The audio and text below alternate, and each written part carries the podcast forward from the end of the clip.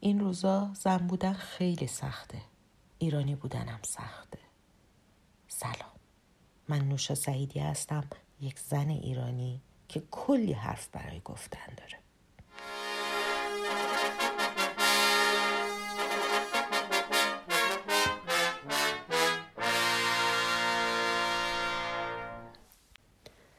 جونم براتون بگه که یه خانم سی و چند ساله چند وقتی ها داشت از خاطرات نزدیک به 25 سال قبلش برای من تعریف می‌کرد.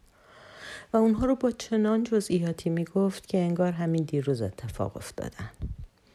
این دوست من که اتفاقا عاشق مامانش هم هست تعریف می‌کرد که ده سالم بود که یه روز با دلدرد از خواب بیدار شدم. تا جامو جمع کنم هی بدتر شدم. تا یهو روی رخت خوابا حالم به هم خورد. ما توی شهرستانمون شبای تابستون روی پشت بوم میخوابیدیم. داداشم که دید من حالم خیلی بده از همون بالا فریاد کشید و مامانم رو خبر کرد. مامانم که ترسیده بود اومد و این صحنه رو که دید عصبانی شد و زد پشتم که پدر سگ چرا نرفتی دستشویی؟ گریه می‌کردم و می‌گفتم مامان دلم درد می‌کنه. به هر حال که حلم داد توی دستشویی و بعد که لباسامو با گریه در آوردم متوجه خون زیادی شدم که روی لباس زیرم. از ترس دوباره جیغ زدم. مامانم با قور و فوش اومد تو دستشویی و وقتی که چشمش افتاد به لباسام محکم خوابون توی گوشم. از ترس درد و نفرت از حال رفتم.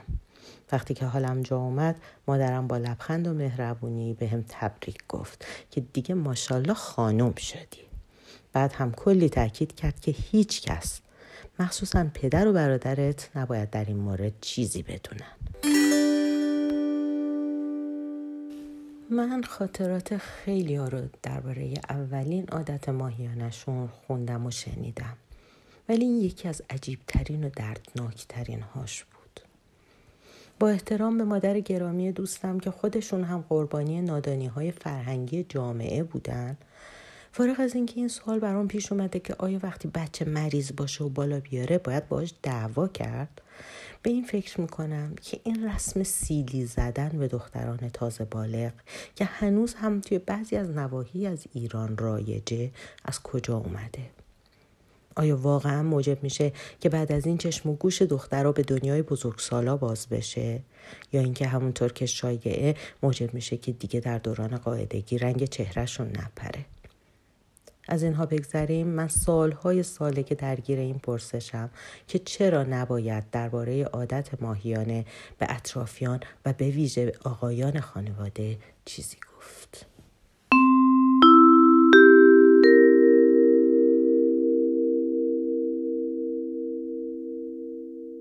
یادش بخیر توی دوران دبیرستان من یه دوستی داشتم که خدا رو شکر البته هنوز هم باش دوستم و شاید هم حتی الان شنونده این پادکست باشه.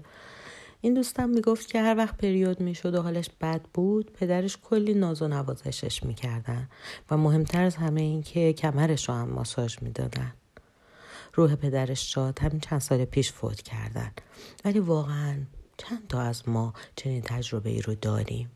خوب یادمه که من اون زمان با تعجب و دهن باز به حرفاش گوش می‌دادم قاعدگی، پریود، هیز، رگل، عادت ماهیانه، دشتان و یا هر اسمی که روش بذاریم یک اتفاق طبیعی در بدن همه ما خانم هاست. طبق آمار هر زنی در هر کجای این کره خاکی به طور متوسط بین 450 تا 500 بار این تجربه رو داره. تجربه ای که به علت ریزش دیواره داخلی رحم همراه با خونریزی رگها اتفاق میافته که غالبا با اسپاسم و درد در منطقه رحم و کمر هم همراهه.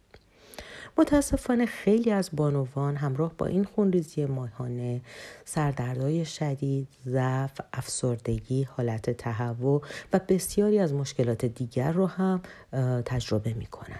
اما در کنار همه این مشکلات جامعه ازشون می‌خواد که این موضوع رو مخفی کنن و با کسی به ویژه با اطرافیان مرد در مورد این مشکل صحبت نکنن چرا که اسباب شرمساریه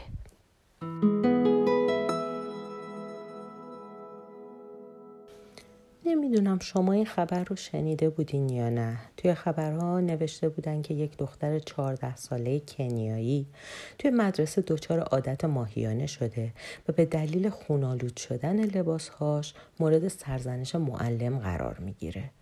همین امر منجر به خودکشی اون میشه. این یه خبر قدیمی و مربوط به صد سال پیش نیست. این موضوع دو سال پیش و در قرن بیست و یکم اتفاق افتاده. و مایه شرمساری نوع بشره. و متاسفانه بسیارند از این دست اخبار که چه بسا خیلی از اونها در کشورهای ظاهرا پیشرفته هم اتفاق میافتند. اما خب یک خبر خوب اینه که توی سالهای اخیر جامعه بین المللی سعی کرده موضوع عادت ماهانه بانوان رو از حالت تابو خارج کنه و تا حدودی هم توی این امر موفق بوده. نامگذاری یک روز از سال یعنی 28 ماه می یا هفتم خرداد به عنوان روز جهانی بهداشت قاعدگی با شعار سکوت را بشکنید یکی از مهمترین قدم ها در راستای این تابوزداییه. همینطور آشنا کردن آقایون با این امر و مشکلات ناشی از اون هم گام خوبی در این راستاست. حتی توی سال 2019 یک زن فیلمساز امریکایی ایرانی تبار که فیلمی در مورد تابوی پریود در هندوستان ساخته بود موفق به دریافت جایزه بهترین فیلم مستند کوتاه از آکادمی اسکار شد که همه اینها نشونه هایی هستند از عزم جهانی برای از بین بردن این تابو و پذیرفتن عادت ماهیانه به عنوان یک امر طبیعی در بین مردان و زنان جهان.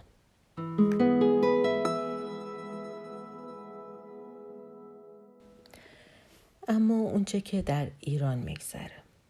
با توجه به قوانین گاهن دست و باگیر و دیدگاه های مذهبی رایج در جامعه مسلما صحبت کردن از خونریزی ماهیانه به این زودی ها در جامعه ما تاب و زدایی نمیشه.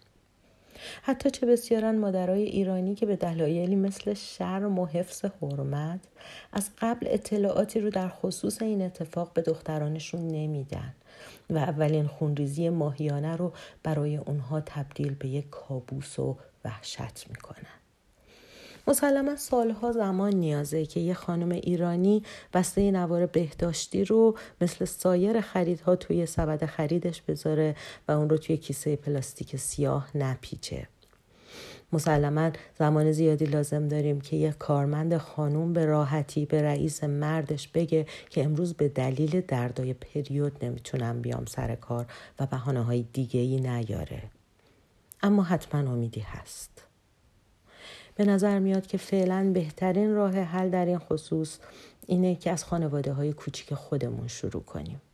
شرایط و مشکلات پریود رو برای پسرهامون هم مثل دخترهامون توضیح بدیم و اونها رو متوجه کنیم که مادر و خواهرشون و در آینده همسرشون در دوران عادت ماهیانه اونطور که خیلی از دیدگاه های مذهبی معتقدن آلوده و نجس نیستن.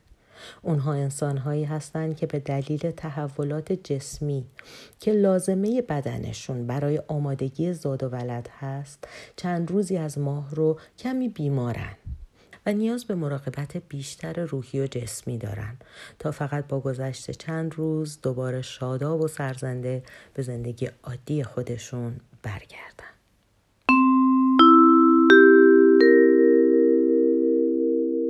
جونم براتون بگه که حرفهای زیادی هنوزم باقیه. من نوشا سعیدی هستم و در اپیزودهای بعدی این پادکست اونها رو با شما مطرح می‌کنم.